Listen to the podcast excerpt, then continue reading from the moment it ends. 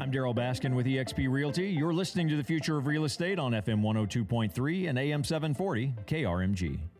Riding your bike and suicide prevention. My guest, Eric Gomez. You're headed on a long bike ride. Explain how this relates to mental health, Eric.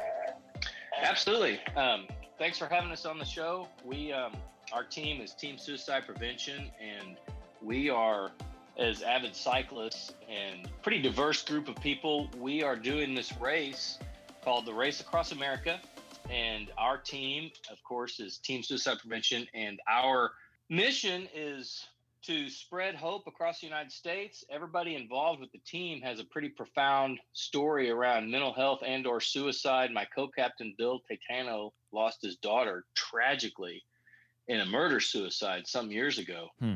And um, it uh, you know it, it, struck me he called me when it happened he was on his way to hawaii they lived in hawaii and just shocking he said you know eric can you uh, i have to go to hawaii right now i'm about to get on a plane and i have to go before the court tomorrow and get emergency custody and i said what happened? He says i'll tell you you know sometime in the future and you know i just need a letter of reference if you can get one. Sure no problem bill and so that became, I mean, just this incredible uh, story of, of, you know, watching all this unfold, uh, you know, just this incredibly tragic story. And as a former policymaker, I mean, our team is pretty diverse, but, you know, as a former policymaker, mental health has always been something because of some familial history that I have been absolutely advocating for my entire public life and so the dream was born to to as, as, bike riders to do this what is considered you know one of the toughest races in the world um, yeah define in the name of mental health. Describe this race. You say race across america it's literally a race across america. It is literally a race across america.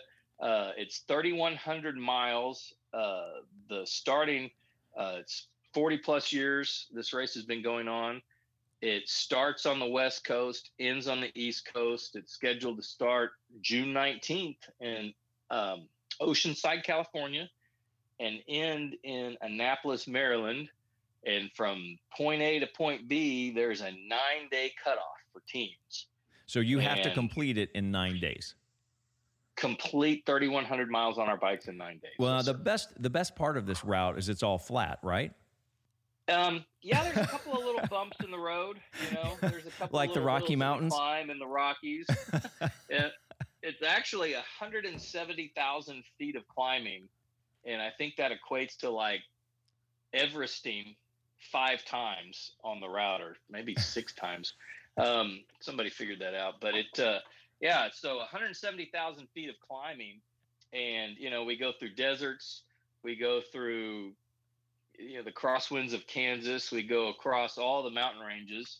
Um, and what's interesting when you talk specifically about climbing is the the climbs west of Kansas, because Kansas is kind of the flat part in the middle. Um, but west of Kansas, the climbs are longer. But east of Kansas, the climbs are a lot more uh, uh, steep, and so um, you know, I guess when our country was developing, they just said this is where the road is going to go, and you know, it doesn't matter if it's a steep hill or not. But uh, um, and so they, uh, yeah, 170,000 feet of climbing, which is quite a challenge, and and and our goal all along the route is again to spread hope and. Um, and, and, and across America and, raise awareness for mental health. So We're talk about for a number of organizations. Uh, talk about some of these organizations um, so it's team teamsuicideprevention.com. Is that the the web address for your team? That is the web address. Absolutely. Okay. www.teamsuicideprevention.com. And, and the organizations that we're uh, supporting along the way, our goal is to raise $100,000 for these organizations. Um, and uh, we've got what I consider hyper local organizations. Um, you know, 22 veterans per day choose to take their lives. Wow. Say that a, again. Say that again. Terrible statistic. Yeah. 22 veterans per day choose to, to, to end their life. Um, you know, 22 veterans per day. there are also in 2017 more first responders chose to take their life than we lost in the line of duty. Hmm. Um, you know, and so you know, there's just some very uh, traumatic statistics, but uh, our the organizations that we're supporting are are um, the Coffee Bunker, which is at 41st and Sheridan, and sure. they work specifically with veterans.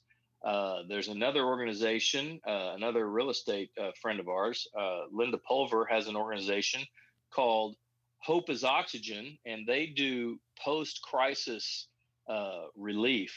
And um, and then, of course, here in Oklahoma, we have an amazing organization in the Mental Health Association of Oklahoma, and they do a number of they operate a number of programs, a lot of housing, a lot of um, you know crisis intervention. Um, I mean, they they produce they um, really do a, a, great job here in Oklahoma. And then, of course, nationally, we've got the American Foundation for Suicide Prevention, and they operate uh, the helpline, which is 800 273 8255.